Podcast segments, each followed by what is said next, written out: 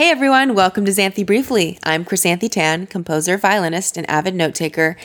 And my friends, I just got my birthday haircut and I feel so fresh. It feels so good. I can't even contain my excitement because I'm touching the sides right now and it's just so satisfying. It's clippered really short on the sides and just a really tight barber job. Oh, it took my stylist three hours. She's such an artist. It's fascinating, really. I'm not going to go into it now because it'll get really nerdy, but God, when she's scissor over combing, like she's just such a master. Okay, I'm done with that. Um, serious mode. Today's important because it's the six year anniversary of when I chopped eighteen inches of hair off and donated it to Locks of Love.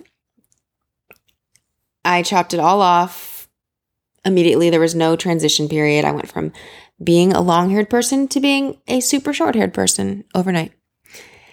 It's something I'd wanted to do for a long time because I really like short hair on other people. And I kind of felt like I had outgrown long hair. It didn't feel like me anymore.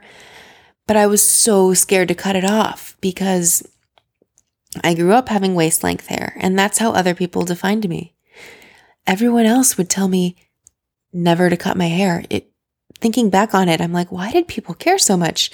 Like even my priest would pat my head and say, Chrysanthi, I hope you never cut your hair. No, he said, never cut your hair. I remember being a little scared at that point, but um, nevertheless, it was a thing. Like it was my thing. It was Chrysanthi with the long hair who plays violin. Chrysanthi, she's the one with the long hair. Even describing myself, I wouldn't even know what to say about myself, except I have really long hair.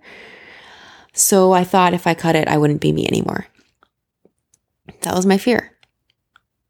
Um, but then, you know, I cut it. I finally cut it for my birthday, and some people cried. A lot of people hated it. Um, but I loved it. And I never stopped loving it. And for six years now, I've had short hair, a million different styles, but always short. Never wanted to grow it out.